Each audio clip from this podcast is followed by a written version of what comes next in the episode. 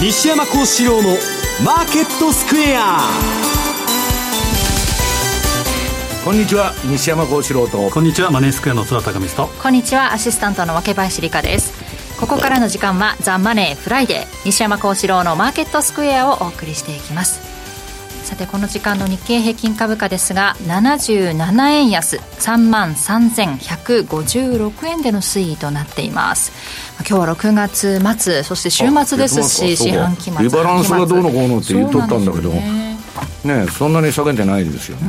うん、折り返しとなりますが今年からここから後半、まあ、その ECB のフォーラムがあったんだありましたね。はい、まあ、上田さんがのんきなこと言っててですね、ええ。ー、日本は30年間金利上げとらんし、はい、金融緩和のね、うん。成果を出すには30年ぐらいかかるんだと、はい、あと30年ぐらいゼロ金利やるんじゃないかなと思ってあマイナス金利が、はい、まあそれは冗談としてもね。受けてましたよねでも会場まあこの状況で 財務省はまああの結局介入とか牽制だとか言って速度を収めるだけで誰も円安悪いと思っとらんと、うん、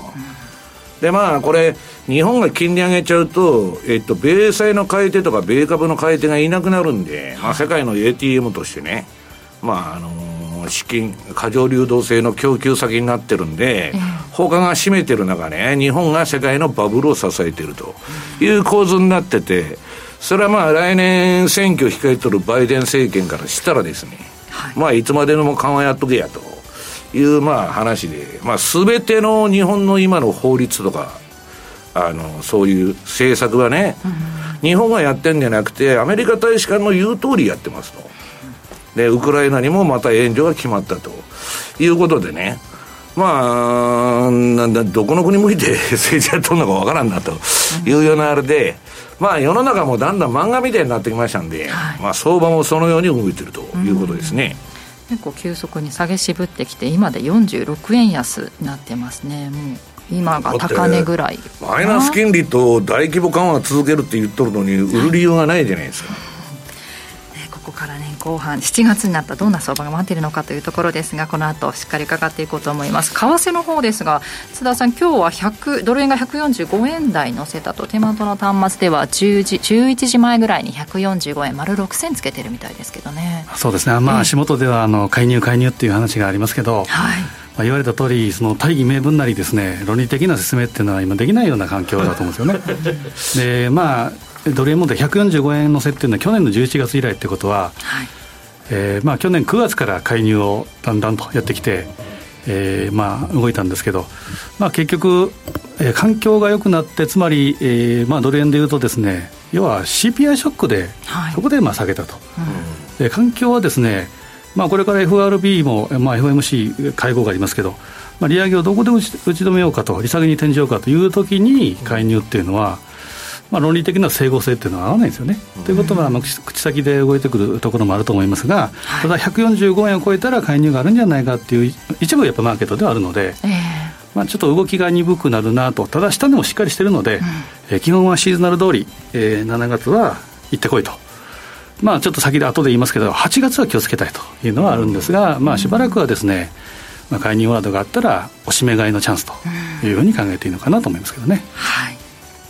現在ドル円は144円の6768あたりでの推移となっています。しゃべしゃべっている間にどんどん下げ幅縮めてもう前日終わりに近辺での推移となっています、えー、日経平均株価現在が8円安3万3225円となっています。えー、この番組 YouTube でも同時配信しております。資料もご覧いただきながらお楽しみください。動画については番組ホームページの方にございます。投資についての質問なども随時受け付けておりますのでホームページのコメント欄からお願いします。ザ・マネーはリスナーの皆さんの投資を応援していきます。この後4時までお付き合いください。この番組はマネースクエアの提供でお送りします。ラジオ日経プロネクサス共催個人投資家応援イベント in 東京。を7月22日土曜日東京永田町の JA 共催ビルカンファレンスホールで開催します。抽選で200名様を無料ご招待します。ラジオ日経でもおなじみの桜井英明さん杉村富夫さんによる株式講演会のほか上場企業の IR プレゼンテーションをお送りします。お申し込み詳細はラジオ日経イベントページをご確認ください。企業トップが語る威風堂々。毎週水曜日夕方4時40分からオンエアパーソナリティの毎度。相場の福の神藤本信之さんが厳選した上場企業の経営トップをゲストに迎え事業展望や経営哲学などを伺いつつトップの人となりにも迫るインタビュー番組です。企業トップが語る威風堂々はラジコタイムフリーポッドキャストでも配信中。ほら聞いてや。マーケットサインマーケットサインのコーナーです。まずは現在の主要通貨ペアの値見ておきます。ドル円は144円の6162、ユーロ円が157円の25 26から30、そしてユーロドルが1.08の74から77での推移となっています。では今週の為替市場の振り返りから須田さんお願いします、はい、まあ足元でいうと先ほど若林さんからと通り株が急、まあ、えらく戻していると、はい、まあ、これもリバランスの解消がないだろうという、まあ、安心感というか戻してきているところであります。が、為替相場特にドル円相場も動きは非常に鈍いと。はい。でまあ今年、まあ今日が前半戦の最終営業日ですから、もう早いなと、来週からは後半戦がスタートすると。えー、ね、半年。ありましたね、もう次気づけば、もう次は大納会とか、それぐらいになると思うんです本当ですね、この間、恵比寿天井って言ってた頃からね、あの早いですね。天井から半年ですね、もう半年です。でまあえーまあ、振り返るというか、ちょっと今日は長めに、今年前半をちょっと振り返りたいなというのがありますが、資料1番で、はい、大変通貨、今年の1月スタートを100とした動きを見るとですね、まあ、これ見たら分かる通り、とにかく、えー、強いと、ブルというのがあります。で3月にこう黒枠で、灰色枠であるところっていうのが欧米金融不安、えー、シリコンバレー銀行なり、クレディ・スイスなりっていうのがもうはるか昔のような気がしますけれども、まあ後の動き見るとですね、基本的にはここはガス抜きであったなと、調整だったなと。いうところになります。はい、でまあ、これは何か、まあ、相場感あれこれということもいろいろありますけど、うん、単純明快に言うと、まあ、日銀との、日銀と、えー、他の中央銀行との金融政策スタンス比ということですから、構造的な動きと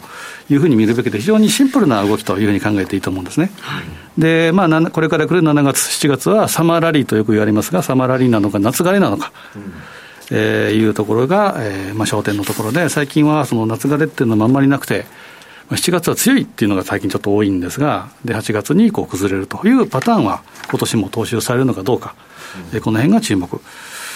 で、まあ、繰り返しながら、えーまあえーまあ、今の金融、えー、為替市場っていうのは非常にシンプルな中央銀行またの、えー、相場がついてるということで、丸2番。で、これはまあ本当に金融政策オンリーで見ていくとですね、まあ、金融引き締めの高、で、緩和の鳩、で、中立というグループに分けるとですね、まあ、追加利上げの姿勢を見せているのが BOE、イングランド銀行と ECB、うん、まあ、足元では ECB フォーラムなんかで、ラガルドさんもえらくご機嫌で、上田さんもご機嫌でしたけど、ラガルドさんもそれにつられて、えらく笑っておられたと。上田さんもやっぱりあの記者会見、特に、え、日銀の終わった後の会合の後の会見は、結構、えー、あまり何何も言わないと言いますか、はい、あそこに行くと本当にのびのびと喋っておられたなという気がしますけど、ね、英語で 皆さんかっこいいなんていうツイートもよく見かけましたけどね。上田さんがですか、ああの人英語うまいですよね、まあ、MIT 学科の一員ですからね。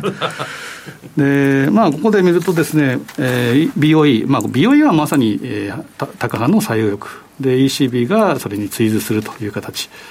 で、利上げ停止から再開になったグループが BOC、カナダと RBA、オーストラリアですけど、オーストラリアはここへ来て、足元で CPI が、えー、あまり良くなかった、まあ、前年ちょっと鈍化したということで、うん、ちょっと、えー、この辺はですね、鳩に変わる、鷹に変わるっていろいろありますけど、えーまあ、当社の、えーまあ、M2TV の YouTube にも今日アンケートを出しましたけど、来月7月4日、えー、据え置きなのか、利上げなのか、うん、まあ、最近は、アンケート取ってるの？アンケート取ってるんですよ。で、まあ、据え置きが今のところ多いと。というのがありますが、まあ、今の普通にいけば据え置きだろうなというふうには思いますが、まあ、7月4日に注目と。で、追加利上げしたしているのは FRB、アメリカと、あとスイスの中銀と。えー、で、利上げ打ち止めの姿勢を見せているのがニュージーランドと、えー、メキシコ。まあ、この辺はただ、えー、すぐには下げないよと、特にメキシコなんかも言ってます。この位置でずっとキープするんだと。もう11%以上ですから、そうなるともう圧倒的なその、えー、まあ、日銀との乖離があるということですから、そうメキシコペソ円が下げるような材料も、チャート上も全く見えないというところです、ね、まあ、だから今、ちょっと金融をまあ、ちょっとじゃないしに、まあ、ハトの方に行ってんのは日本と中国だけだよね。そうですね。うんで、まあ、世界各国も、美容院なり ECB なりはアクセルをちょっと吹かそうとしてますけど、他のところは別にブレーキ踏んでるわけじゃなくて、アクセルをこうちょっと弱めてるようなところで、スピード調整をしているという感じでしょうか。でにわかにこのグループに入りつつあるのがトルコではあるありますけど、ちょっと例外的な、えー、このグループに入ったところ、まあ、利上げサイクルに転換したのかどうかっていうのは、まあ、次回以降見ないと何とも言えません、うん、で本当にエルドアンがその信任して、まあ、任せてるのかどうか、えー、この新経済チームの手腕というのは、まだ半年ぐらいちょっとスパンで見なければいけないと思いますけど、うん、えー、まあ、前回の会合ではですね、まあ、言うなれば、ちょっと予想よりも低かった失望ということもありました。まあだけど40%予想っていうのは行き過ぎだったんだと思うよ。まあ30%、40%っていうのは ゴールドマンでしたからね。そこをすると本当にカードが全部出てもうそれで終わりという可能性もありますから。さすがに誰がなってもねいきなり40%なんて上げられませんよ、それでも6.5上げるっていうのはすごいもんなんですけどそれでもえー、だらだらと今下げてるのがトルコリライン。まあ、触らぬ紙と。外貨準備がなくなったんで、利上げせざるを得なくなったっていうことですよね、だから。まあ、ちょっとこの辺はあの例外にということで、えー、見ていただきたいんですが、まあ、この本当に顔を隔てたといいますか、えー、こにいるのが一人ぼっちでいる日銀大規模金融緩和と。ぼっち緩和ですか？まさにぼっち、ぼっち継続というところで、この状況でよくあのあの上田さんも、あの ECB フォーラムによく行ったなというのがありますけど。受けてたのかね、みんな結構冷たい視線で、こういうふうに見てると、私は失笑の方に近いのかなと思うんですけど、まあ、25年かけてやったんだから、25年見てくれっていうのは普通は言わないんですけど、冷たい視線を送ってましたよ、何を言っとるんだというのが本 本音だと思いますけど、ただ、まあ構図的には、まあ、円キャリートレードが続く、トルコ以外ですね、あ、続くだろうなという構図、これはもう非常にシンプルというふうに見てもらっていいと思います。で、えー、見なければいけないのが丸3番。介護スケジュール、これも半分もう薄くなりました。終わっちゃいました。で、えー、まあ、注目は来,、えー、来月はですね、やっぱ後半。で、25、26に FOMC があって、まあ、日本時間でいうと27日木曜日の未明にこの結果が入ってきて、で、パウエル議長の講演があって、で、その日、27日の日本時間でいうところの晩に ECB の発表があって、そこでラガルト総裁の会見があって、で、その翌えー、金曜日28日に日銀があると。まさにこう三段論法といいますか、三、うん、つ目のオチといいますか、うん、えー、どう出るか、えー、米欧日という順番も何かあるのかなという気がしないでもないですけど。まだだいぶ先なんだよね、これ。そうなんですよね、ここまででいうと、まあ、CPI なり、まあ、個別の材料も当然ありますが、7月はぽっかり開くというのがあるので、この辺はですね、えー、ちょっと、えーまあ、ちょうど日銀がこの展望レポートが出るのがこの7月の会合ですから、うん、まあ、そこで、まあ、前まではですね、そこで大規模緩和の、例えば、えー、総括なり、と検証なりというふうなワードが出てくるんじゃないかという話がありましたけど。でも就任したときに1年半かけて検証するって言っとんだからさ。そうですね。ほんで そんなに7月に明確なが出てくると思いませんけど。就任会見もそうですし ECB フォーラムでもそんなこと一言も言ってませんから。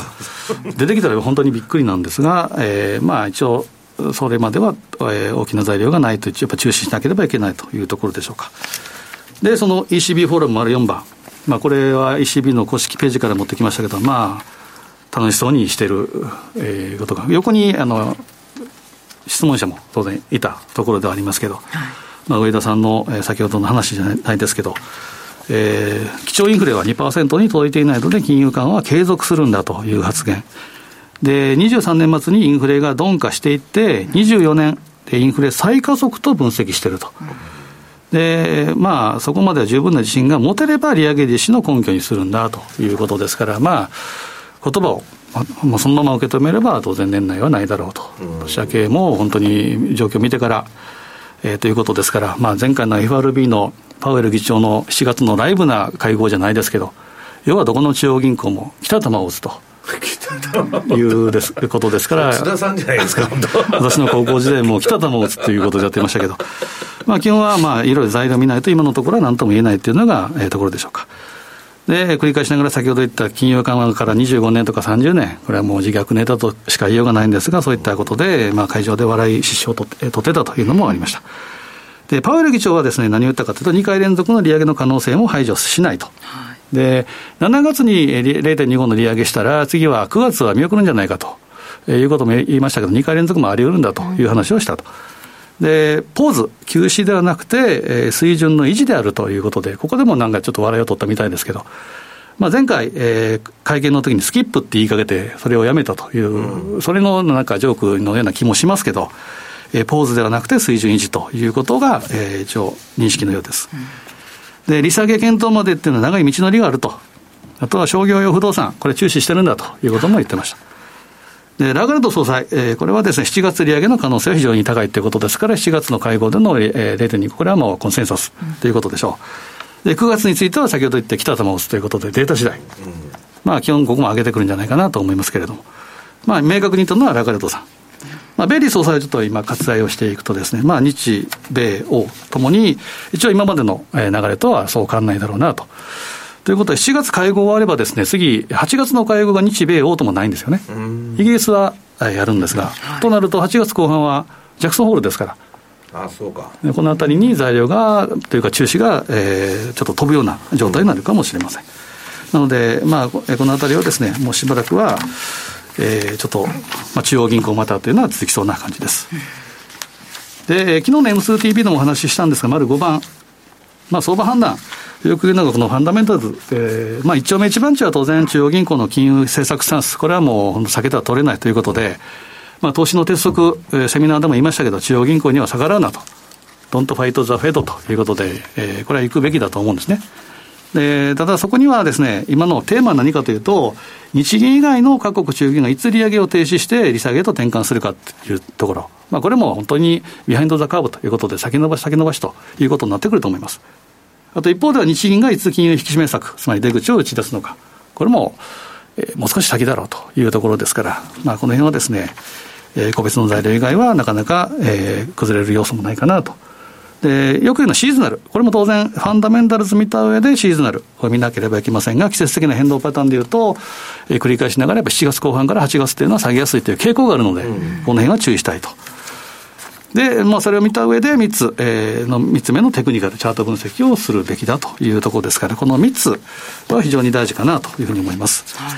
い、で、その上で、えー、見たいのがで、丸6番、ドル円の動きですけど、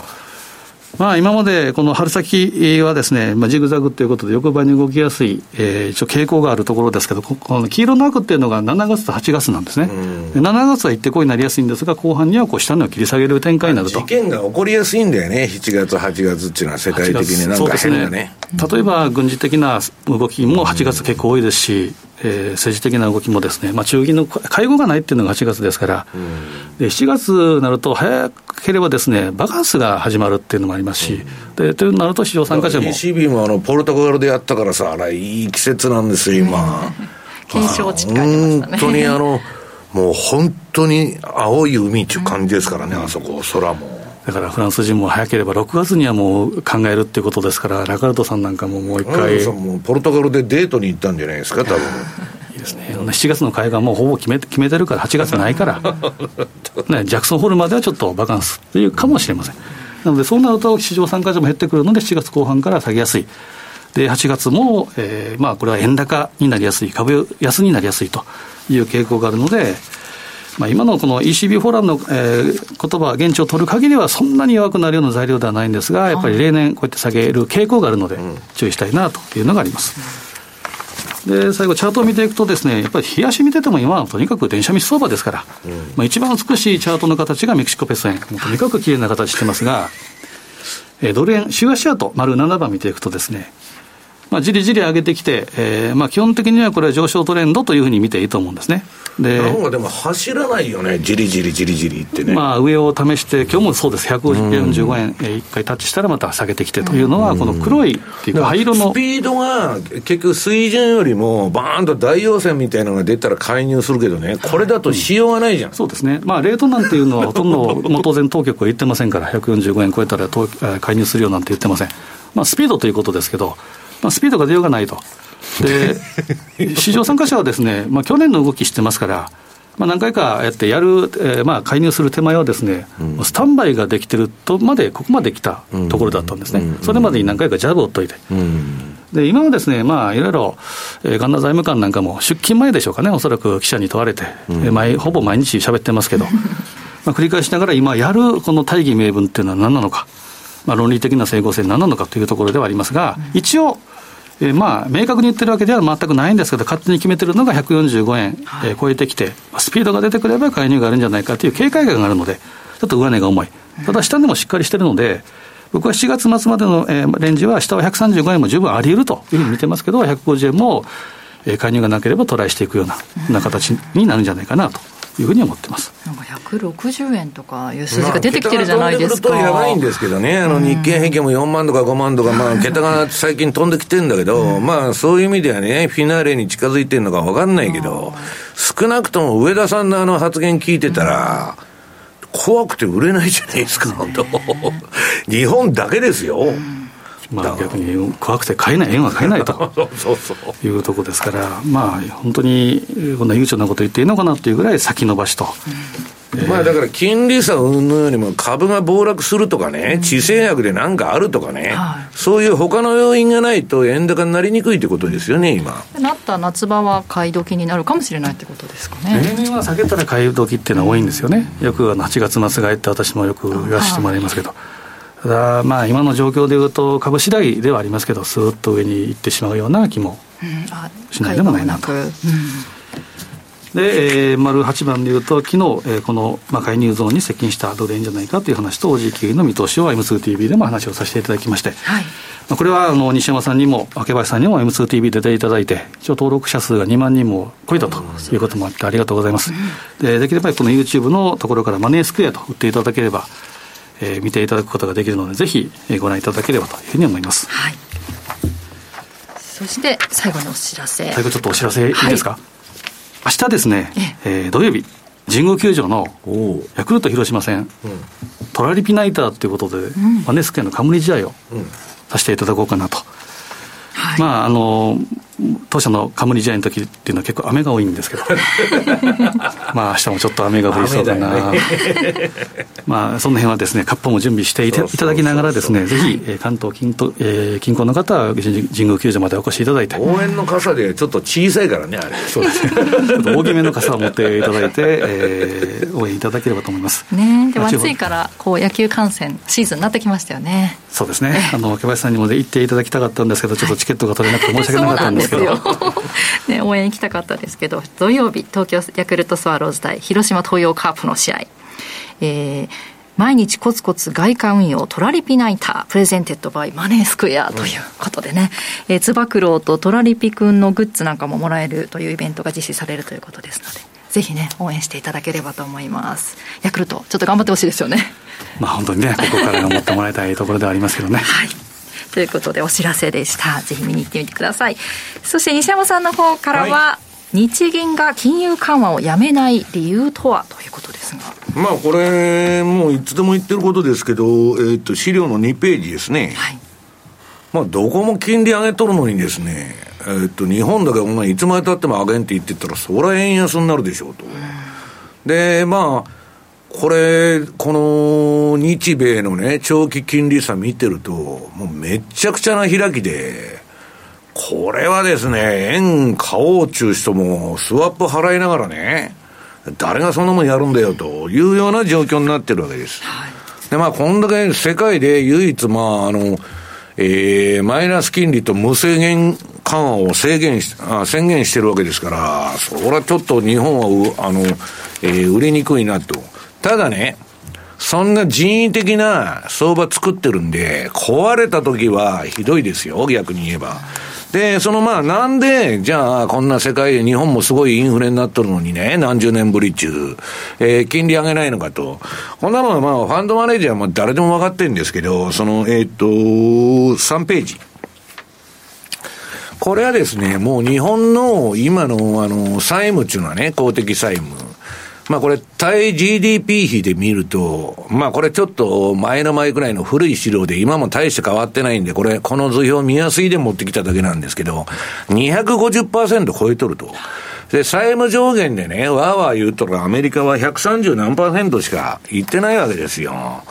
どんなすごい借金だよと。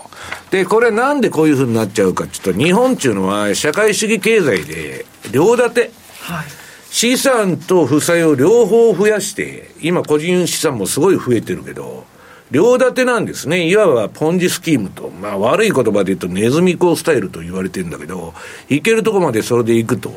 で、まああの、金本位制でないもんで、いくらでも紙幣の増刷はできるわけですね。インフレの副作用はあるけど。で、日本はインフレになってもいいと思ってるんですよ。はい、だってこんな借金持ってったらね、デフレなんかだったら借金が、あの、だんだん返済が苦しくなると。要するに、若林さんが飲んでるお茶、今ね、100円か200円のお茶飲んでんだけど、これ1本1万円だと。はい、だから日本の借金も大したことないじゃないかっていう話になる。ただし、この借金が増えることはね、どこも世界中同じことやってる日本と。だから日本が、えー、最初に始めただけでね、えー、まあどこも今真似してやっとんですけど、問題は少子高齢化。これ、少子の、その、人口が少ない現役世代がだんだん減っていく中で、借金だけ雪だるまっていうのは、ちょっと、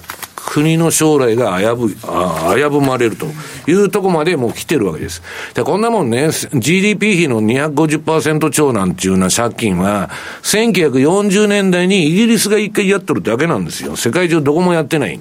だから、壮大な金融実験って言われててね、これ。はいまあ日本に実験やらしてはまあダメだったかと。いつ、いつでもそのパターンなんだけど、で、日本としても、まあ、あの、どうやったらね、この国の借金を返していけるんだっていう問題にぶち当たってるわけですよ。で、えー、次のページ。まあ、これが答えなんだけど、えー、あ、なんだっけ、えー、っと、あ、違うわ。あ、2ページじゃないや、えー、っと、4ページ。4ページ。はい。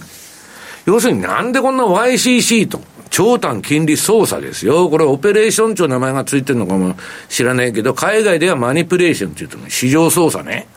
で、人為的に相場作ってると。で、こんなね、まあ、あの、借金大国になっちゃって、あの、どうやって、えー、借金を減らすかって言ったら、増税すると、政治家が当選しないんですよ。若林さんが首相でね、えー、日本は GDP の250%も借金持ってるから、これ減らさなダメですと。えー、50%、えー、税金払ってくれと、収入の、あるいは70%払ってくれと。これは落選するからできない。そうすると人々の不満をね、えー、ためないようにステルスで借金減らし、減らしていくのはインフレなんですよね。インフレで、えー、目減りさせるしかないと。で、インフレになってくれるのは、国の借金減るから結構で、国としては。で、これは皆さんね、その大衆っていうか国民が全部負担しとるんですよ、このインフレ分。円の購買力がどんどん今下がってるわけです。ね、日本人はどんどん貧乏になってるんですよ。で、それで株が上がっとるって言って喜んどるんですよ。ね。なもん、ドル建てで見たら何も変わってねえじゃねえかと。で、その国はインフレにすると借金がね、チャラになるんでいいんだけど、それまでに利払いせんならんでしょ？あるいはインフレになって金利が上がると借り換えコストが上がってくる。国債の。これはまずいわけですよ。要するに、国債の、えー、利払いで税金の何十パーセントとかいっちゃうとね、まずいと。だから、このインフレ下で、えー、うまいこと借金を減らす方法っていうのはね、これ金融抑圧って言うんだけど、市場で国債を買い支える仕組みを作っちゃえばいいんだと。さすがにこの腹黒いというかですね、悪巧みがまああの、東大出てますから皆さん、そのこういうのを設計するのはうまいわけですよ。そうするとね、国の借金、国、国債を支える仕組みを作っちゃえば、インフレになっても、今みたいに長期金利0.3%という状態で置いといたらね、利払いも少なくて済むと。と、政府としては実質借金が減って、利払いも減らせると。これが YCC なんですよ。で、今まあ資料出てますけど、YCC、要するに金融市場で国債を買い支える仕組みっていうのは YCC なんですよ。で、これはは、簡単に言うとね、まあ日本だけでなく、どこの国もやってるわけです。で、上田さんがずっと答えてる一連の、一連の発言っていうのはね、日本国債を買い入れて、金融抑圧、インフレ以下の金利をずっと続けて国の借金べらしをする方便なんですよ。だから、国債を買う理由としてね、まだ日本はね、インフレから脱却してないとか、いつまででも言っとるわけですよ。だから、えー、っと、これはね、あの、昔、ピムコムにいたスコット・マザーさんっていうのがいるんだけど、この金融抑圧っていうのは何かっつったら、まあ、あの、ステルスデフォルトなんだと。要するに国がもうパンクしてるんだけど、インフレで借金を徐々に時間をかけて倒産していく仕組みなんですよ。そうすると、まあ、うまく借金減らしができると。で、これで減らないとですね、歴史的に何やっとるかってみんな戦争やっとるんです。戦争で焼け野原にしてね、えー、もうみんなしょうがないですと、インフレになってね、えー、円の価値もなくなりましたと、しょうがないですというふうに持っていくわけです。で、まあ、うん、次の7ページ、これはまあ、あのー、先ほど津田さんが、あ、7ページですね。えー、さ、先ほど津田さんがね、ECB のあれ、うん出してんだけど、や、ラガルド横向いとるやないかよ、みたいな話で。いや、それはいいんだけど、まあ、あの、良くも悪くも笑いになっとると。これはギャグでやっとんのかと。いうことで受けてるわけですよ。で、日本人の歴代のやつは英語が下手くそだったけど、上田っちゅうのはなかなか英語も喋れるじゃないかと。いうね、金融政策とは全然関係ない話題になってるわけ。で、その隣見ると、まあ、日銀上田は GDP の100%以上の国債を保有しており、過去40年間で最高のインフレにもかかわらず、えー、政策金利は0%と、まあ、マイナス0.1%なんですけどね、いうことで、もうギャグだという世界なんですね。で、財務省は何言っとるかというと、うん、高い緊張感を持って注視していると。えー、次のページですね。えー、9ページ。いや、だから、上田さんと財務省と言っとること全然違うじゃないですか。で、いや、これは両方の立場から言ったら私もこういうなっていうことを言っとるんですよ。で、財務省はスピードがまあ速い、速いと、牽制しとるわけで。で、その、これブルームバーグのね、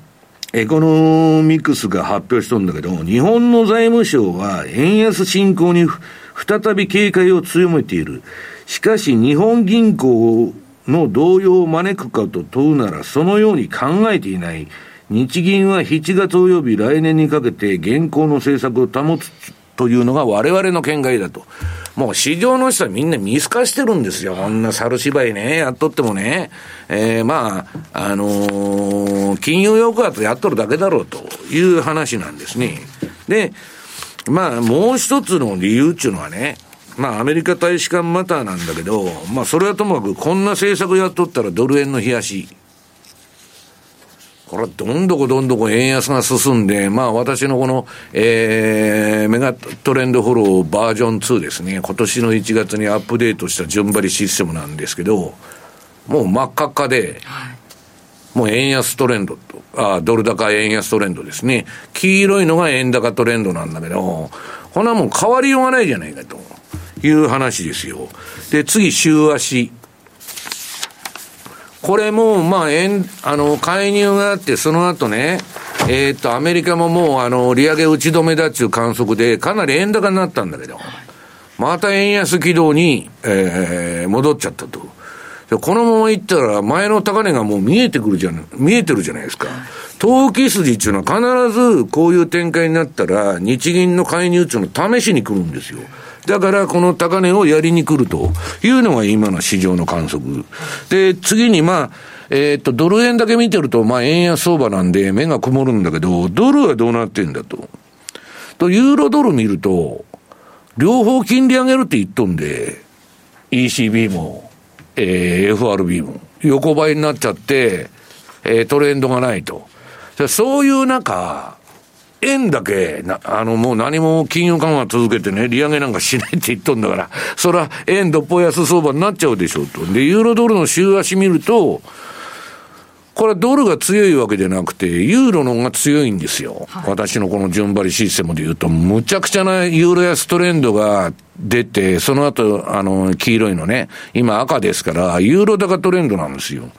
で、その結果起こってるのはメキシコ円だけでなくて、もう円どっぽ安。ユーロ円からスイス円からね、え次にユーロ円のチャートが14ページ。もうこんなもんね、火柱高って言ってもいいような動きで、なんじゃこらと。で、次にユーロ円の週足。これ見ると、まあこれもね、もう、めちゃくちゃなトレンドじゃないですか。だから、今の上田さんのね、発言聞いてたら誰も、えー、ユーロ円売ろうちゅう人はいないわけですよ。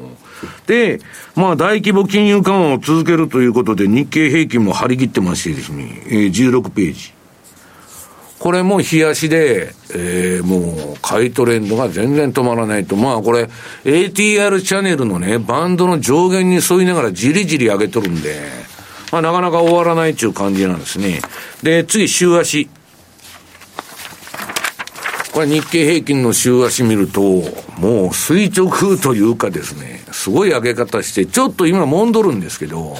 まあ、私はね、そこそこいいとこまでやったと思ってるんですよ、相場の一波動としては。はい、だからちょっと調整してもおかしくないんだけど、まあ日銀の姿勢を聞いてるとですね、ちょっと、えー、日経も売れないということになると思うんです。まあそんなことでですね、うんえー、世間は、円安、株高だから、えー、っと、悪い円安でないですよと。これはいい円安なんだと。はい、いうことでですね、えー、すごい、あの、楽観的になってるというのは今の状況ですね。はい。ということで日経平均3時を迎えて、えー、大引けでは3日ぶりの反落となりました。結局45円安45円10銭安の3万3189円4銭で取引を終えています。ここまでマーケットサインでした。政治がわかる新たなポッドキャストがスタートします。吉野直也の日経切り抜きニュース。ホットなニュースを熱く伝えます日経のベテラン記者が最新の政治ニュースを総まくり。経済の視点からも詳しくお伝えします。毎週火曜日の配信です。詳しくは番組ウェブサイトをチェックしてください。番組アンカー経済ジャーナリストの町田哲です。アシスタントの杉浦舞です。金曜午後4時は1週間の世界と日本のニュースがわかる町田哲の深掘り。気になるニュースをとことん掘っていきます。激動する時代の中で確かな視点を持つためにも町田哲の深掘りぜひお聞きください八木ひとみです。かぶりつきマーケット情報局は坂本慎太郎さんスパローズ大和勝孝さんをはじめ多彩なゲストと一緒にお送りする個別銘柄情報満載の番組です。トークは緩いけど中身はしっかり。一度聞いたら癖になる。毎週金曜夕方4時30分から生放送。よろしく!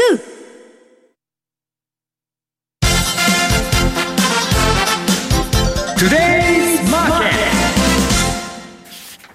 トゥデイズマーケットです。その前に、先ほどのコーナーでチャートを順番にご紹介していったんですが、日経平均の CFD、はい、冷やしのチャートがドル円のチャートと入れ替わっていたので、はい、日経平均 CFD、週足の方は合ってるので、そちらの方ご確認ください。えー、さて、トゥデイズマーケットです。日経平均株価大引けを迎えまして、ここから今日一日の株式市場の動きについて、えー、ラジオ日経鎌田新一記者とともにお伝えしていきます。鎌田さん、よろしくお願いします。よろしくお願いします。はい。日経平均株価、前日終値近辺まで2時半頃、ね、いくでプラス転換するかなと思ったんですが、そこから。落ち着いた動きと言って。そうですかね。上値は追わず、えー、結局45円10銭、安い3万3189円、丸4銭で3日ぶりの反落となりました。ね、6月30日というとですね、すね。あの、1か月前の5月31日に、売買代金7兆円近くになって、で、株価が下がった。うん、おお、月末には、株の入れ替えがあるのか、はい、上がってきた株を売って、上がってなかった株を入れる、いわゆるポートフォリオ調整、リバランスですとかね、それが今回、6月末は、えー、これは1年間の歴年の真ん中である、うん、3か月の決算の真ん中である、はい、えー、月末である、だんだんちっちゃくなっていきますけど、それで、そういう状況の中で、はい、じゃあ今度は、債券と株式の比率を入れ替えるようなことがあるのではないか、えー、特に日本株は上がってきたから、というようなことで。でも、世界のファンドが一緒に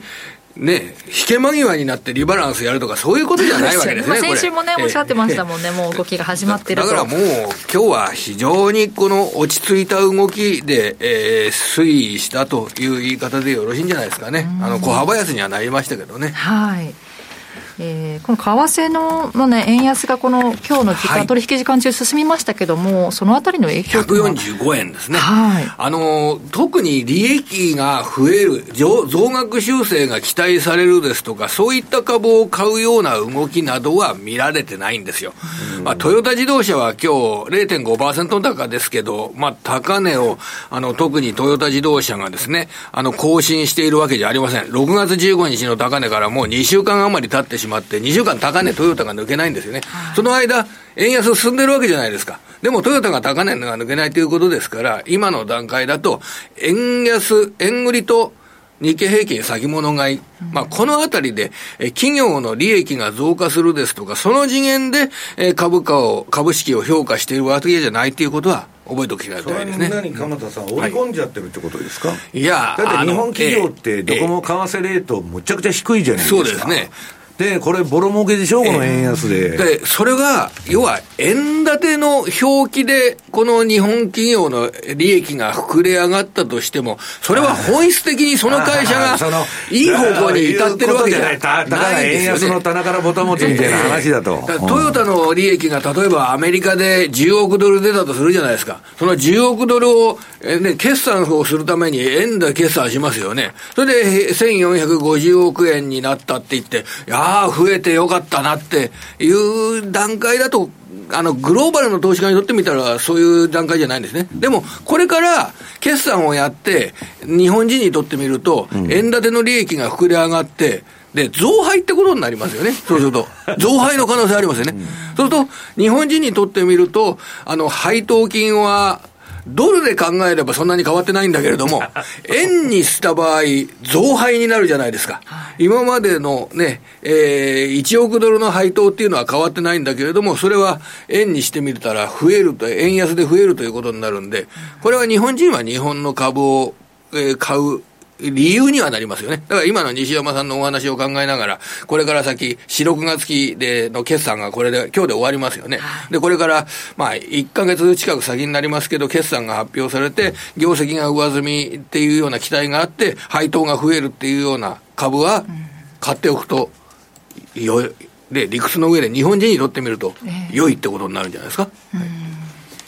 なんかここまでも大体物色こう一巡してみたいなお話でしたけれども、ね、7月、ここからまあ半期末ということですが、うん、年後半に入ってきますよね、はい、そうですね、これ、マーケットの相場的な考え方でいうとですね、あのちょっと今週、商社が高値を取れなかったんですよね。はいえー、商社ってあんまり調整らしい調整入れてなかったんですけれども、これでですね、6月の22日が丸紅を除く4大商社の高値なんです。6月の22日。それで、6月の23日が丸紅の高値なんですよ。で、今週は一度もその、総合商社5社は高値を抜けないで、で、随分その高値とですね、差が開いてきた。え三菱商事の今の値段、今日終わり値6930円ですね。で、7455円円が高値です。500円あります。あの、今から500円上げて、500円25円上げないと高値抜けません。はい、たかだか500円なんて7%じゃないかという人もいるかもしれませんけど、ちょっと距離が空いてきました。一週間高値抜けないで距離が空く。うん、そうすると、商社が高値抜くのにちょっと時間がかかりそうだっていうことになると、はい、他の発想が必要になってくるかもしれませんね。で、中国の経済が良ければ、これで鉄鋼ですとか、非鉄ですとか、そっちの素材系の方に移るっていう考え方ができるんですけど、そんなに中国の経済の状況があまり良、えー、くもないので、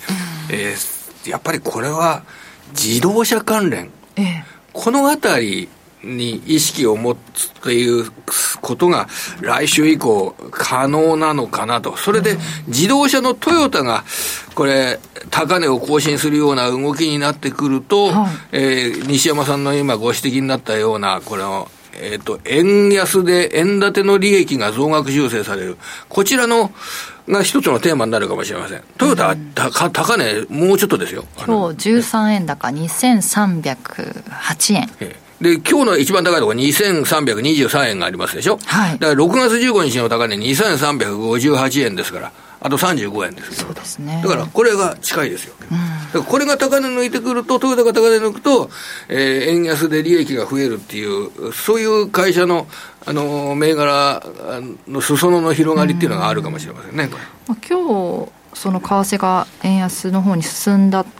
といって他の自動車株はそこまで買われてるわけではなさそう大して買われてないです。ですよねホンダなんか安いです、えー、7267のホンダなんて、ね、1%近く下げてます、うん、だからまだ評価されてません。なるほど。まあ、そのリバランスを意識した売りなどもこう、ね、この月末終わって、はい、また7月1週目からちょっと経済指標なんかも相次ぎますけれども。これは日銀短観からスタートです、はい、え。月曜日の寄り付き前に日銀短観です、うん、日本株上がってきました海外投資家買ってきました。はい、で、日銀単価が発表されます。日本の企業収益、えー、企業がどう考えているか、これが把握できます。うん、果たして買ってきたのは、正しかったのだろうか、はい、その答え合わせの一つです、日銀短観は、うん、非常に重要ですね。あの、よくね、えー、話題になる、大企業製造業の業況判断指数、3ヶ月前にはプラス1だったんですけれども、今回は、プラス3ぐらいになるんじゃないかというような、それが中心地のようで。プラス3ですね。そうですね。だから、あの、2週間前に発表された法人企業景気予測調査っていうデータがあるじゃないですか。はい、あれも、その業況判断指数が現状で、えー、改善してるんで、おそらくそれが、あの、日銀単価にも同じような形で反映されるんじゃないかと。業況判断指数はちょっと改善。ただ、経常利益の見通しっていうのがですね、その法人企業景気予測調査だと、下方修正されてるんですよ、3か月前のデータより。だからちょっとあの人件費の増加だとかによって、あの経常利益の見通しが下方修正される可能性があるんですよ、今回。ね、ちょっとあの日銀短観でもページをめくんないと出てこないデータですけど、それはしっかり見ておきましょう。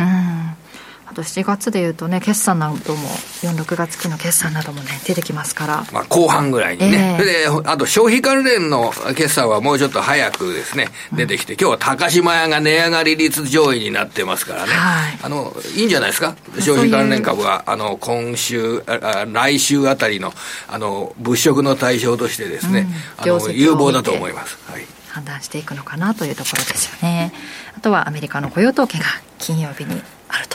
あると。まあ、引き続き、あの根強い雇用状況が続いているというのが、うん、あのここまでの動きではありますねなんか連続でね、もしか利上げするかもみたいなお話が、その ECB フォーラムで出たりしてて、ちょっとアメリカのね、もうこれはデータ次第ということになりました。ね、だから、雇用が強ければ、うん、あの、その、利上げの年内の回数も、えー、ちょっと上に見なきゃいけないなってことになっていくんじゃないですか。うん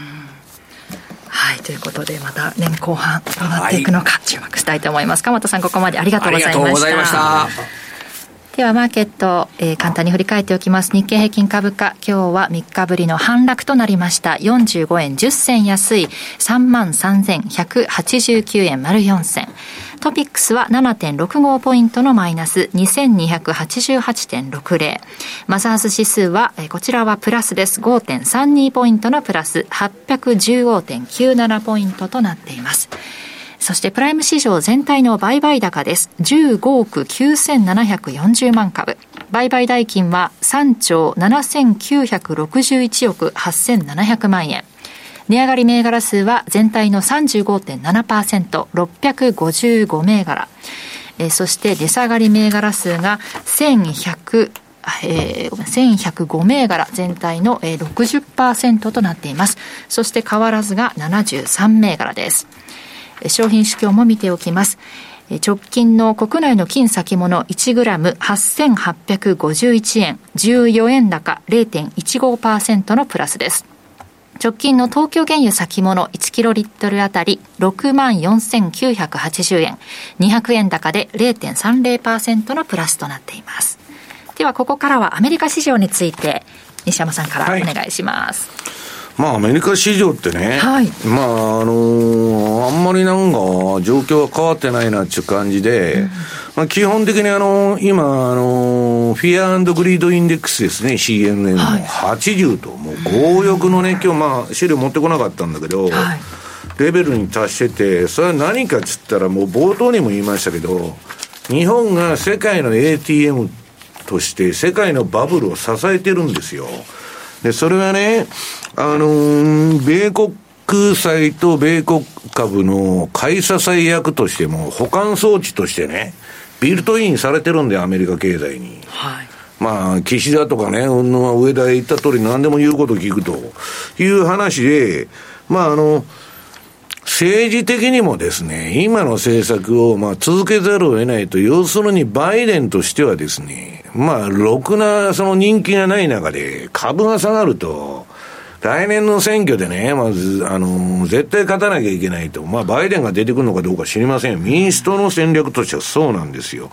だから、少なくとも来年の大統領選挙まだまだ先なんだけど、はい、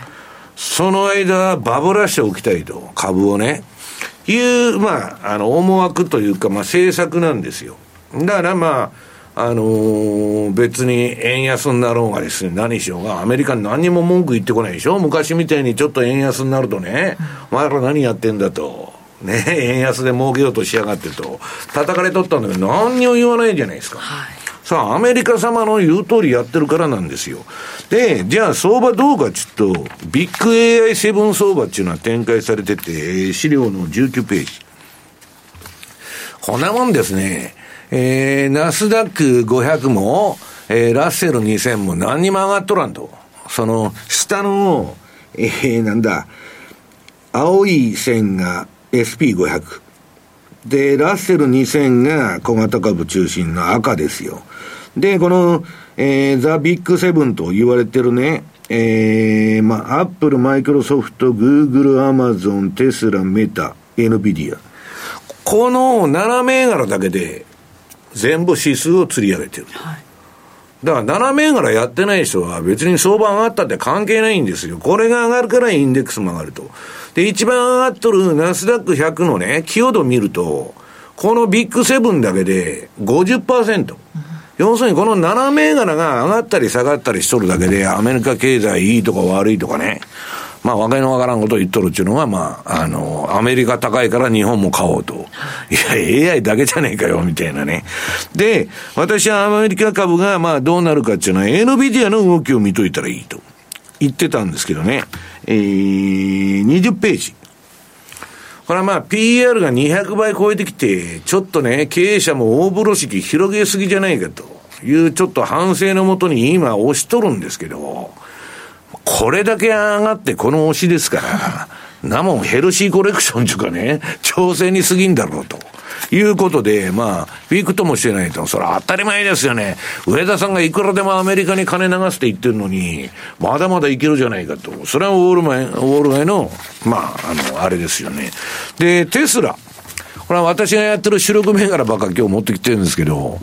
これも上げたり下げたり、まあ上げても下げてもトレンドが出てくれるんで、私上がっても下がってもどっちでもいいんですけど、テスラもね、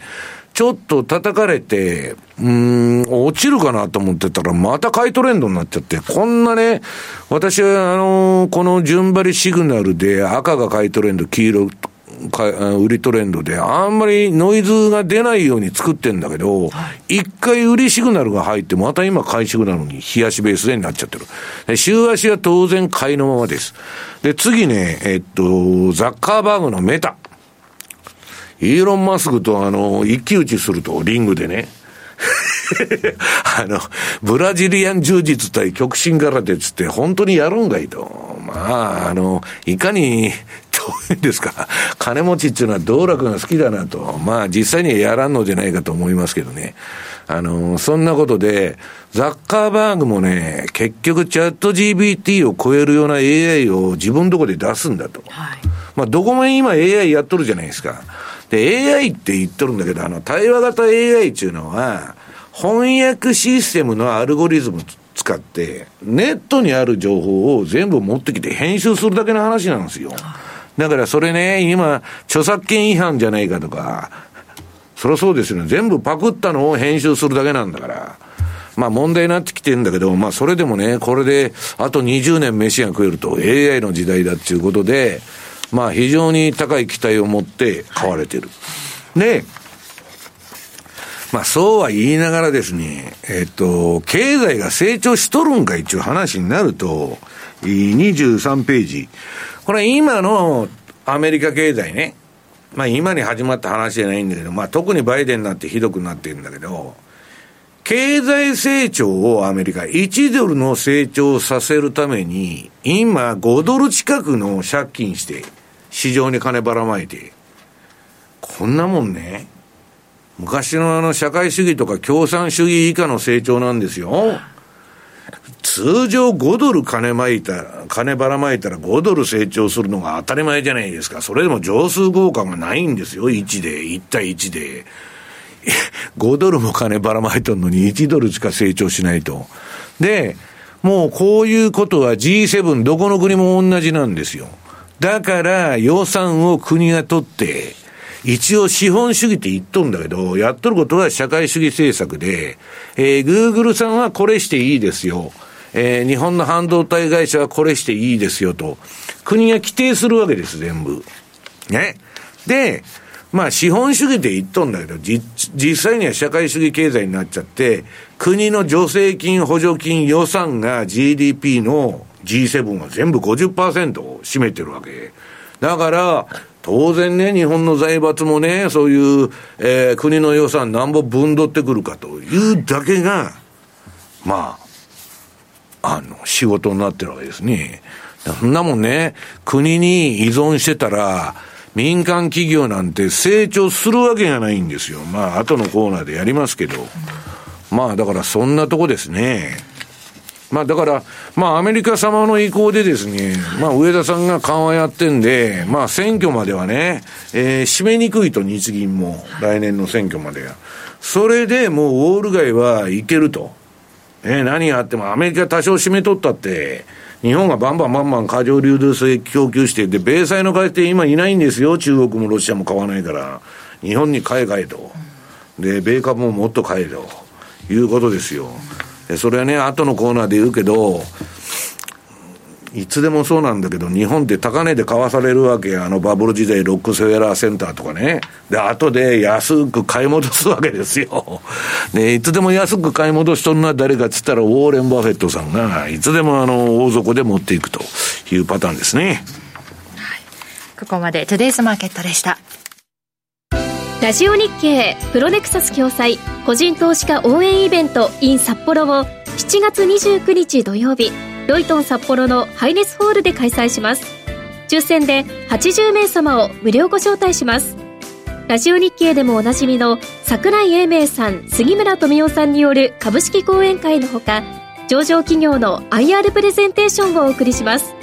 お申し込み詳細はラジオ日経イベントページをご確認ください。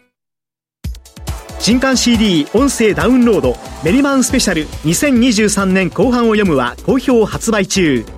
日経平均株価の年前半最安値が重要変化日と一致したレイモンド・メリマン氏が先生学と独自のサイクル理論で年後半のマーケット世界情勢を大胆予測。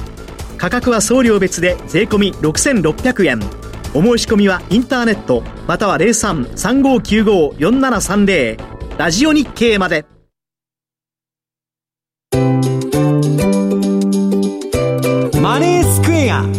トラリピーボックス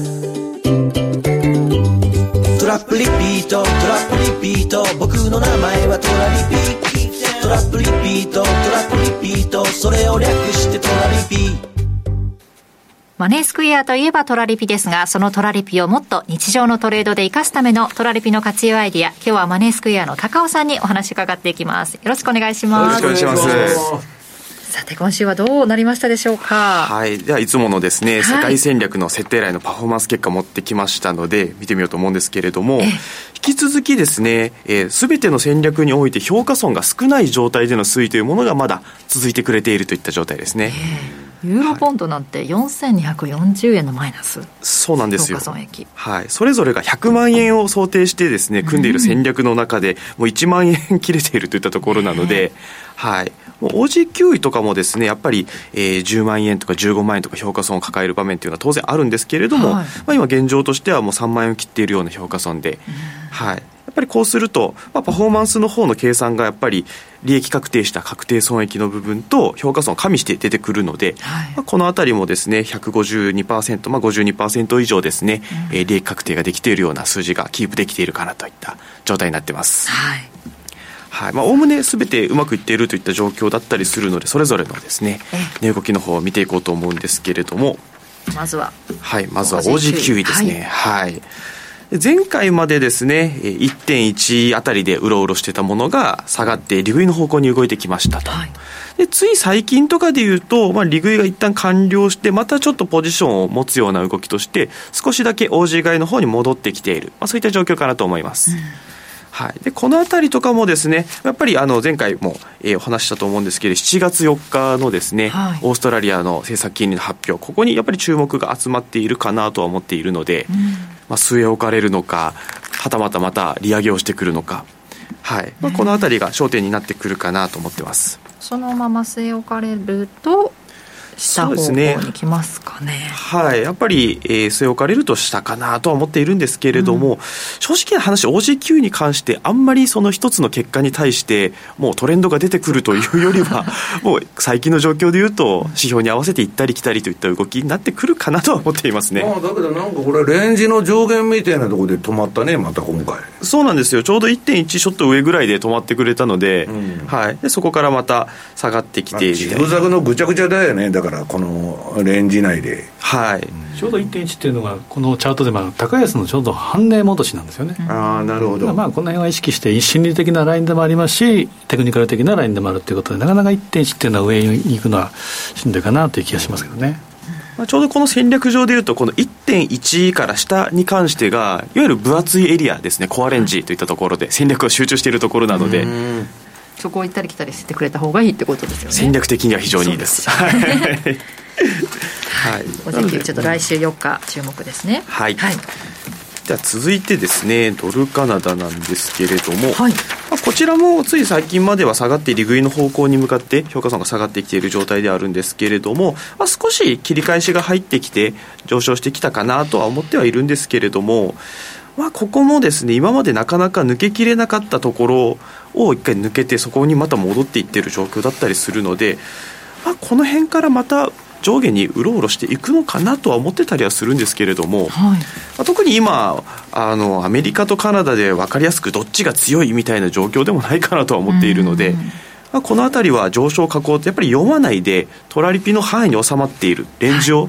トラリピとして狙いにいく形が今はいいかなと思ってます。カナダはね結構インフレひどいって言ってたよ。うん。再利上げということになりましたけどね12日に次会合が7月12日にあるみたいですけれども、はい、ここもあの前回でいうとサプライズ利上げがあったりすると、このチャートでは下がってきてたり、ね、はい、するのでまたこの結果次第では、アメリカとカナダなんて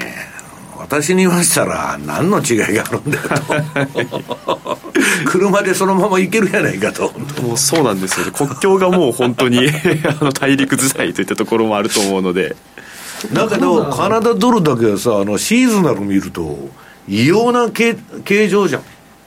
そうですね。でドルカナダで見たら 基本はですね横ばいなんですよね、なるほど。で、まあ、カナダは最近でいうと原油との連動性っていうのも離れてきてるので、だからちょっとやっぱり、まあ、金融政策に今、ちょっと重点が伸びてると、さっき言ったように、カナダはやっぱり高だと思うんですよね、でアメリカ、FRB はちょっと知れてきた、上が分かってきたということで、この週足見ても、ちょっと下を試しながら横ばいかなという気はしますけどね。はい、はい。まあ、なので実際にはここから下がってくる分にはまずは売り取られピが利確と評価損が減ってくるタイミングになるので、まあ、次はやっぱりこの戦略上でいうと1.3が売りと買いの境目になってくるので、まあ、この辺りを目指していくのかそこからまた1.3割ってくるのかみたいなところで、はい、あの注目が集まってくるのがこのセンティングになってくるかなと思ってます。はい、はい、では続いてですね。はいまあ、いつも何もない何もないと言ってるユーロポンドなんですけれども。はい、ただこれがそうですね、まあ、直近までの流れでいうとやっぱりあのイギリスの方がユーロに比べては強い高といったところで下がってきている状態ではあったんですけれども、やっぱりユーロポンドですね、あの金利の方面性だけというよりは、まあ、いろんな要因で動いてきていることもあるので、若干、えー、ちょうど戦略の真ん中付近ですね、まあ、0.85をつけずに、一旦折り返してきているような状況かなと思いますので。はいはい。まあ、金利の流れでいうと、まあ、状況としては下がってくるような雰囲気はあると思うんですけれども、うん、まあ、ちょっとイギリスの方も正直な話、まあ、財政大丈夫なのかなだったりとか、いろんなニュースがぴょこぴょこ出てくると思うので。イギリスもね、物価が、まあ、ブレグジットで出ちゃったから、うん、案が結構ね、カナダとイギリス結構、インフレだってみんな言っとるよね。うん。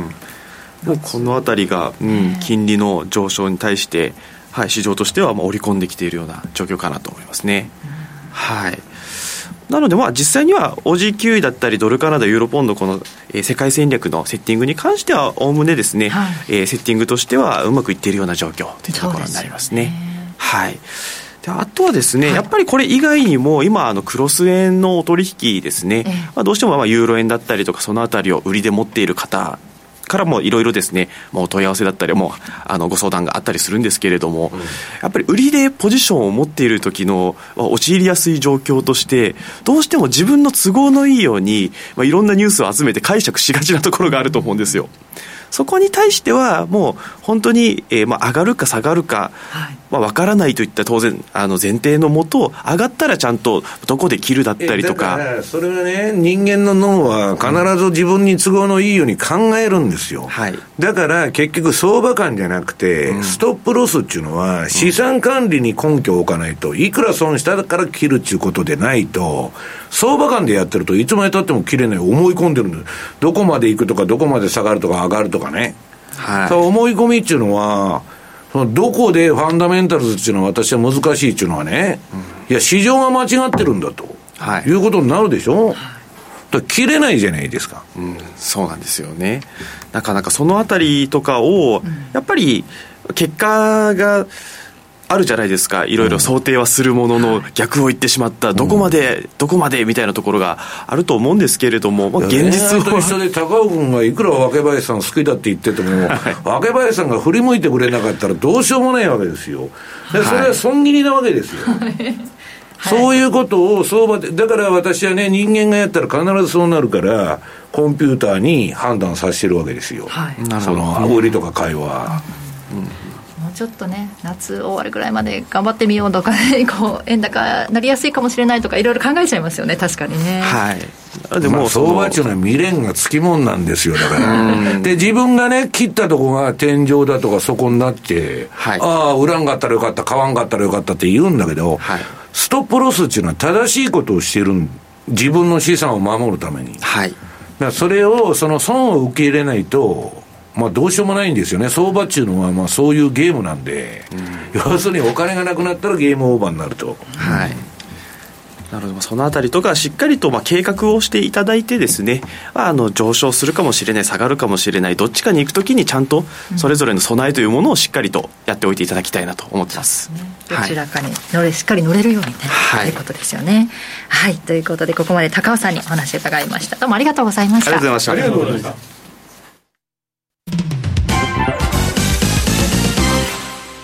マネースクエア。あなたもマネースクエアのトラリピで FXCFD 運用を始めてみませんか？特許取得の自動注文トラリピなら発注の手間や時間に悩まされることのない快適な運用をサポートしてくれます。さらに投資情報も充実。投資家の皆様のお役に立つ最新情報を毎営業日配信しております。ザ・マネーでおなじみの西山幸四郎さんをはじめ、有名講師陣による当社限定の特別レポートも多数ご用意。マネースクエアの講座をお持ちの方であれば、すべて無料でご覧になれますので、ぜひチェックしてみてください。今なら新規講座開設キャンペーンも開催中です。講座開設はもちろん無料。お申し込みはおよそ5分で完了いたします。気になった方は、今すぐトラリピで検索してみてください。その他にも、マネースクエアのホームページやツイッターなどの公式 SNS では、運用に役立つ様々な情報をお届けしていますので、ぜひチェックしてみてください。マネースクエアではこれからもザ・マネー、西山幸四郎のマーケットスクエアを通して投資家の皆様を応援いたします。株式会社マネースクエア。金融商品取引業関東財務局長金賞番号第2797号。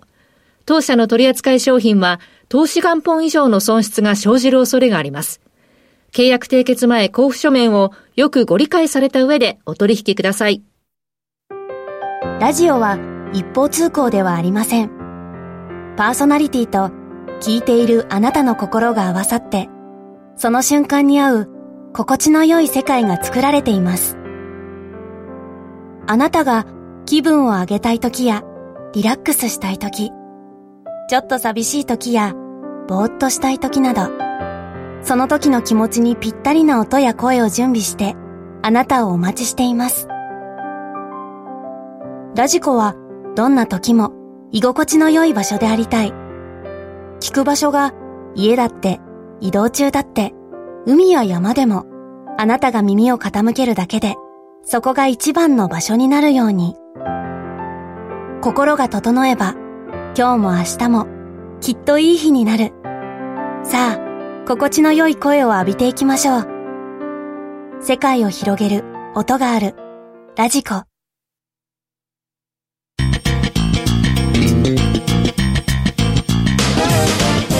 西山幸四郎のマーケットスクエアこのコーナーではマーケットの見方について西山さんにいろいろな角度で教えていただきます。今日のテーマ、アメリカのご都合主義に振り回される日本経済です。まあずっとそうなんですね。はい。まあ戦争に負けて以来言うことを聞かなきゃいけないっていうね、非常にまあ、えー、苦しい立場にあるわけですよ。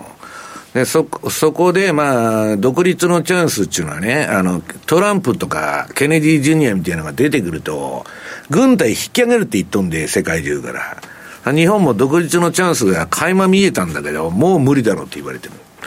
で、まあ私が聞いてる限り民主党が負けることはないと思う、次の選挙でも。どんだけバイデンがひどかっても何にしても、負けることないだろうと、もうそれは選挙制度変えちゃったんで、で、まあ、それはともかくね、うんと、25ページ。これ、この前、あの、タッカー・カールソンって、フォックスニュースクビになった、まあ、最もね、年収の高いアメリカで一番人気のある、まあ、ニュースキャスターだったんだけど、まあ、それが今、えっと、だからクビになっちゃって、まあ、政権に都合の悪いことばかり言うなと。で、まあ、これは共和党系のメディアですからね、フォックスっていうのはそもそも。で、えっと、イーロンと、まあ、いろんなとこからものすごい金額の、えー、オファーを受けて、うちで、えー、キャスターやってくれと。全部断って、まあ、どこ行っても、えー、また潰されちゃうんでね。イーロンのとこのツイッターで今中継をやってるわけ。で、彼が言ったのは、うんと、なぜ私たちはロシアと戦争しているのですかと。でね、これはまあ、禁句だったんですよ。その、3億総右翼のアメリカでね、えー、ウクライナと正義のために戦ってるんだって言っとるのに、この人は疑問を呈しとるわけですよ。で、また言ったらいけないことを言ってしまったと。で、まあ、民主主義のための戦争が実際には独裁と専制政治を可能にしているという皮肉を強調していると。いうことでね、まあ非常に勇気のある人なんですけど、まあ日本、アメリカっていうのはね、いろんな情報操作されてるだとかなんだとか言っても、こういう人がいるだけ救いがあるんですよ。要するに反対意見だとか多様な意見をね、で、まあ、あの、アメリカのその保守派っていうのはね、今、あの、バドワイザーがね、不買運動にあっとるけど、おかしいんじゃないかと思ってる人も、国民の半分以上いるわけですよ。まあ、そんな中ね、でも、老化、民主党の方が共和党ってナイーブなんだよ。津田さん、本当に。で、民主党の方が、こう、腹黒いというか、ずる賢い戦略を持ってるんで、選挙で勝てる。で、その中で26ページ。これね、2回言いよったんですけど、バイバイ、バイデンが。イラ、プーチン大統領は、イラク戦争で明らかに負けていると。何の話ですこれはジョークじゃないんですね。いや、ジョークじゃない、2回言っとんだから。で、えっと、今度はね、また新しい、もう、えっと、テレビ出演出たら、番組の途中で帰っちゃったと。この次にあったんですよ。番組途中で書いちゃう。私が番組やめて、さよなら言って書いちゃうと思うな。放送事故じゃないですか。怒って書いちゃったとかじゃなくて。で、笑顔でキャスターと握手して帰っちゃったの、まだ生中継中の放送時間あるのに。その前はゴッドセーブ・ザ・クイーンはゴッドセーブ・ザ・クイーンだと。一体どこの国の人ですかと。俺もエリザベス女王もう死んでるんですよ、本当で、今度はね、中国とアメリカは友達だと言い出したわけ。その最新のあれでは。ええー、みたいな感じで、お前米中戦争やっとんじゃねえのかと。したらね、インドと間違えましたっつって訂正。インドとは友達だと。で、インドのモディね、別にあの、多極的にどことも仲良しようちゅう、そのミドルパワーの戦略取ってて、別にアメリカもまあ、インドにすり寄りないとどうしようもないあれなんだけど、一体どうなってるんだと。この人次の選挙にほんまに出てくるんだいと。まあみんな疑問を持ってるわけですね。はあまあ、だけど、あのー、俺が岸田を説得してね、軍備も、えー、軍事費倍額にしたと言えばって、ほれで、なんか、一応なんか日本から、そんなほんまのこと言わんといてくれって言われて、なんか訂正してましたけど、なんか、よくよく読んでみたら何も訂正しとらんやないかいと。いうような状況で、で、まあ、バイデンはもともと中国とウクライナと商売して、まあ、バイデン一族っていうのを儲けとんで、中国と本当は仲が悪いんじゃないんだけど、まあ、国際社会は大人の事情でいろいろあるなと。で、その隣は大前健一さんがですね、今日本が半導体どうのこうのと、えー、もう、えー、JSR がね、えっと、国が、えー、国有化すると。まあ、全部アメリカの意向なんですよ。半導体戦争やっとるから、要するに、あの、TSMC が台湾企業なんで、あらもあの、中国のね、えー、軍事部門も関わってるんで、まあ、信用ならんのかなの、なんなのか、まあ、日本にそういう、まあ、半導体の保管と装置を作っとこうという話なんですよ。だけど、こんなもんは食い物にされるだけでね、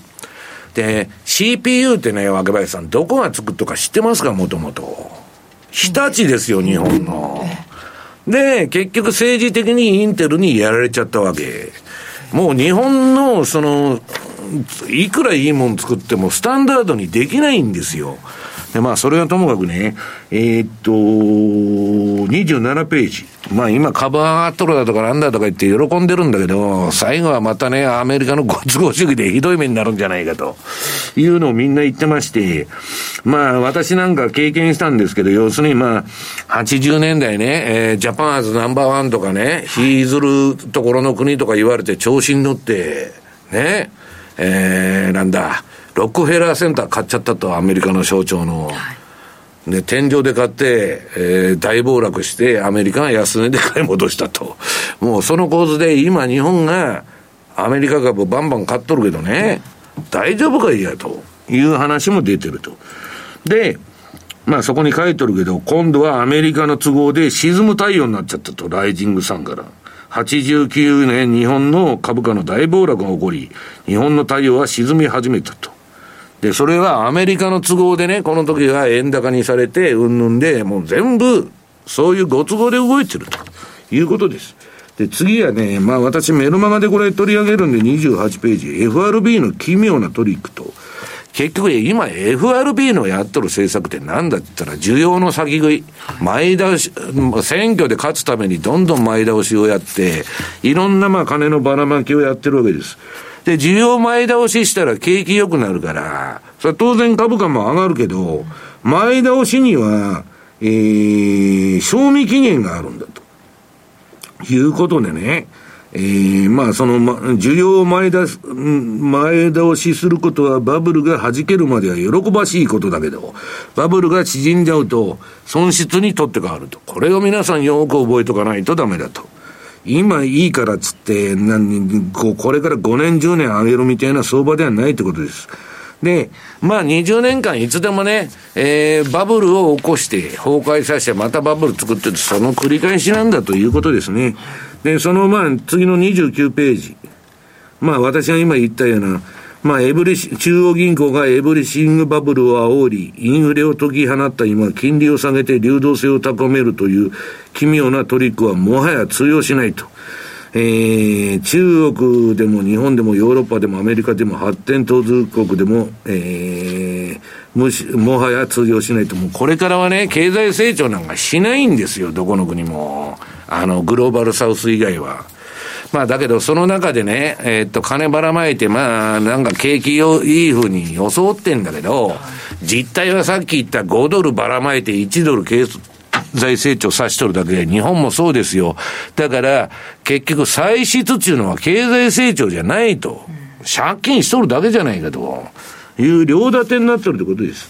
でね、うん、これからじゃあアメリカどういうふうに持っていくのかって30ページ。これ今こういうエブリシングバブルでね、成長基調から大幅な乖離した株価になっとんだけど、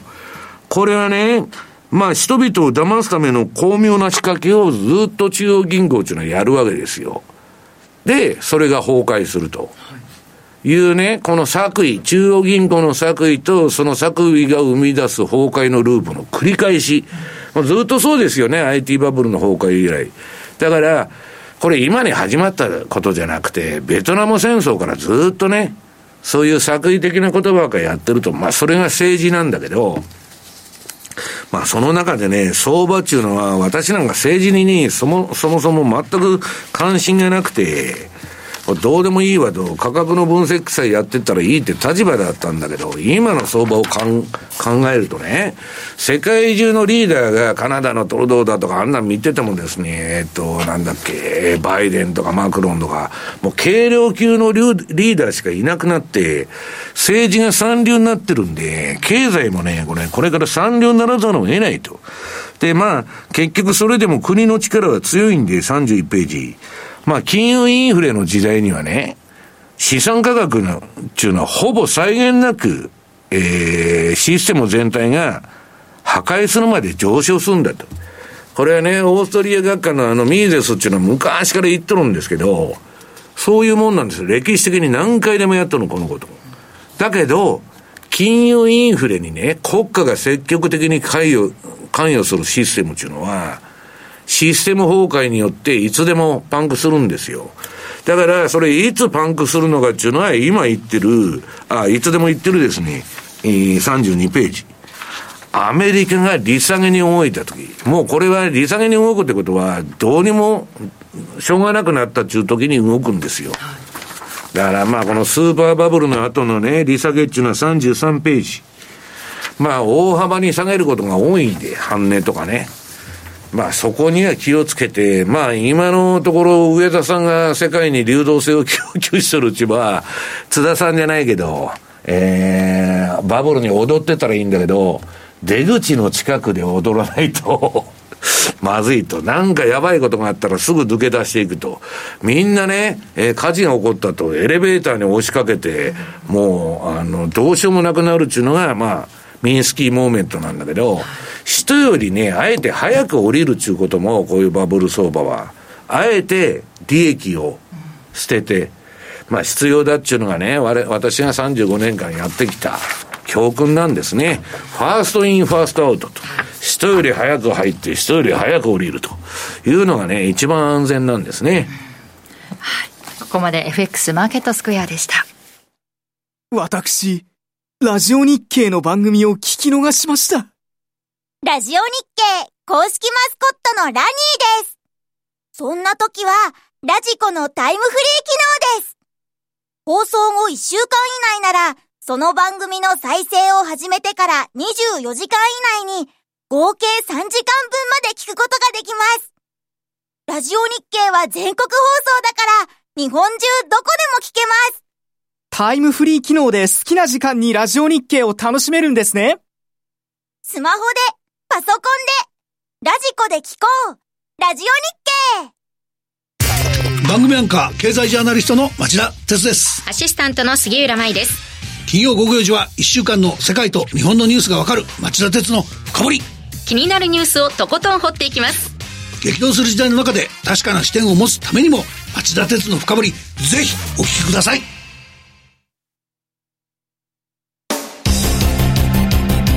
マネースクエア。投資戦略。さて来週に向けての投資戦略ここから伺っていきます。田さんどうしましょう？はい。まああの前半に言った通りですね、はい、今のマーケット主要テーマは中央銀行の政策スタンス非、もうこれに尽きるということで、まあ一言で言うならば中央銀行には逆らうべからずということ。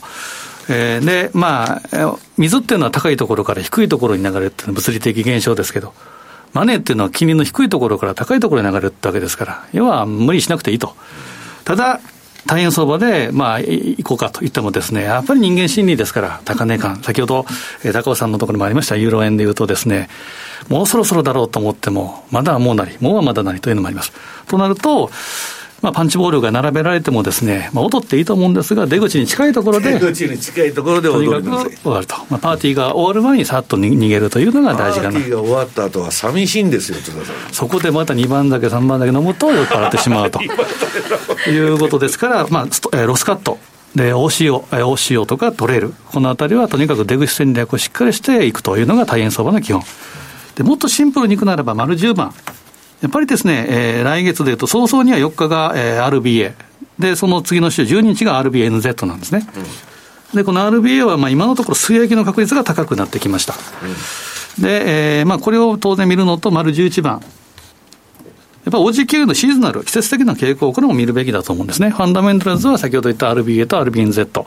で、まあ、ほぼほぼ均衡しつつあるというのがまず1点目と、シーズナルでいうと、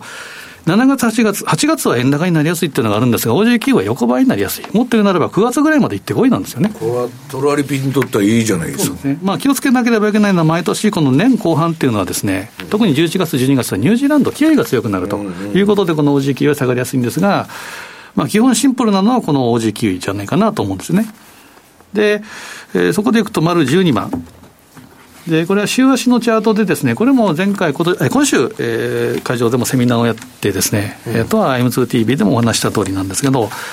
まあ一言で言うならば極めてシンプルなチャート形状。これはトレンドでいくたら、えー、言うとですね、西山さんなんか言うと、まあ面白くないと、眠たいというチャートを。OG9 位は、結構、冷やしのチャート見てもトレンド連発したの、ね、トレンドでで、分かりやすいっていうのがあるんですよね。で、これ週足見てもどうかというと、やっぱり1.1を超えていって、、まあ、先ほど言いました、高安のちょうど半値戻しが。週足になるとトレンド出なくなっちゃうんだけどね。そうですね。うん、今、冷やしても、トレンドができたところがですね、やっぱオージーのえー、CPI が、えー、鈍化したということもあって、ちょっと下に向いたっていうのが逆に面白くなってきたなというのがあります。で、半値戻しの1.1のところで抑えられて、えー、下に向かってるっていうことですから、まあ、これをそのまま受けるならば、次、4日、来月4日の RBA では水曜期ということで、当初は一旦売られて、うん、えー、また下に向かって RBNZ、ニュージーランドでまた戻してくるのかなという気はするんですけど、まあ、ここでいうと26週の移動平均線っていうのはですね、半年間の参加者のコスト、1.0826、まあ、このあたりで行ったり来たりというところではありますが、もし割り込んだ場合には1.05台は十分あり得る。で、サポートされても1.1をちょっと超えるぐらい。うん、ということは、えー、向こう1か月1.05台から1.10台。このあたりを主戦場というふうに考えていけばいいのかなというふうに思うので、まあ、特に今の、えー、金融マーケットは非常にシンプルな、えー、同意にはなってますけど、えー、繰り返しながら、なかなかやっぱり、えー、高値圏に売りなしという話もあったりですね、安値に売りなし、まあ、安物買いの銭入しない、その逆もありますけど、あんまりこう高値安値、もしくは心理的なものに惑わされないんだったらですね、OG9 シンプルな形状してるので、世界戦略通貨、われわれのところで言うならば OG9 が一番シンプルかなと思うので、はい、まあ来月、早々4日に動いてくるであろうというのも思うので、この7月、8月の夏相場は OG9 で仕掛けても面白いかなと思いますけどね。サプライズ続いてましたけど、可能性がないこともない。ですね、鳩から鷹、鷹から鳩って結構変わるんですよね。でもね、アングロサクソン連合なんで、はい、アメリカとかイギリスの言うことを聞かなきゃいけないんですよ、うん、カナダも。ちょっと来週見守りたいと思いますが、OG9 今手元の端末では1.08の86から91あたりでの推移となっています。ということで番組そろそろお別れの時間です今日ここまでのお相手は西山幸四郎とマネースクエア津田高光と若林理香でしたさよならこの番組はマネースクエアの提供でお送りしました。